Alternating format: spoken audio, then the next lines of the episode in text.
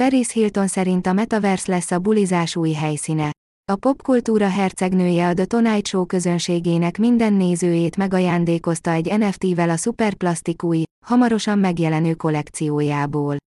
Az OG influencer Paris Hilton folytatta keresztes hadjáratát a Metaverse felé, mondván, hogy szerinte ez a bulizás, a szórakozás, az emberek közötti interakció és a társasági élet jövője.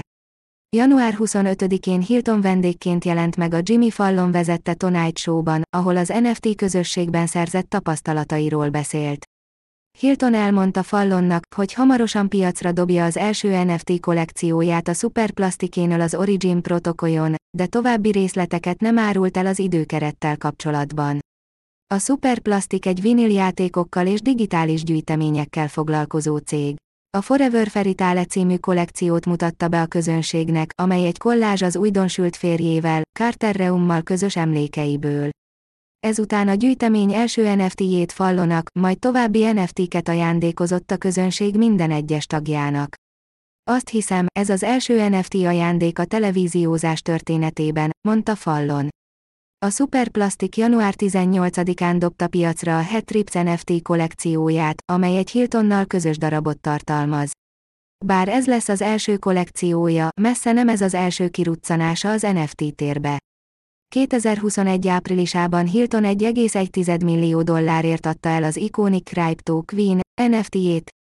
A The Guardian című lapnak adott november 2021-es interjújában Hilton elmondta, hogy 2016 folyamán kezdett kriptóba fektetni, amikor összebarátkozott az Ethereum alapítóival. Azóta felhalmozott egy 141 darabból álló, csodálatra méltó NFT gyűjteményt, köztük egy bordépet, valamint Grimes és Steve Aoki műveit. A popkultúra ikonja az utóbbi időben a Metaverse némileg váratlan szószólójává vált. Hilton Pári völgye 2021 szilveszterén debütált a Roblox online játékplatformon, ahol Hilton DJ szettet játszott a virtuális közönségnek. Idézem. Szerintem fontos, hogy az emberek ne csak a fizikai világban, hanem a digitális világban is jelen legyenek. Mondta a Bloombergnek január 21-én. A Paris World egy vidámparkkal, állatsimogatóval, éjszakai klubbal és kastélyjal rendelkezik, ahol a felhasználók ruhákat vásárolhatnak a szekrényéből, vagy lóghatnak a jachtján. A mai napig a Metaverse sziget a Roblox statisztikái szerint összesen csak 63.900 látogatót vonzott. Összehasonlításképpen, a Roblox ALDC stúdió világa, amelyet a Dance Moms amerikai valóságshow ihletett, több mint 30,5 millió látogatót gyűjtött össze. Hilton több mint 55 millió követővel rendelkezik a közösségi média fiókjain az Instagramon, a Twitteren, a Facebookon, a Snapchaton és a YouTube-on.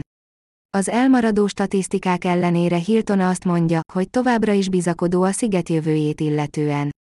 Úgy látom, hogy a Paris World az év során különböző események Valentin nap, Super Bowl, New Yorki divat hét célpontjává fejlődik, mondta. A milliómos örökösnő a The Simple Life című valóságsó sikere nyomán vált híressé 2003-ban. Nemrégiben új műsort indított Paris in Love címmel, valamint egy podcastot This is Paris címmel.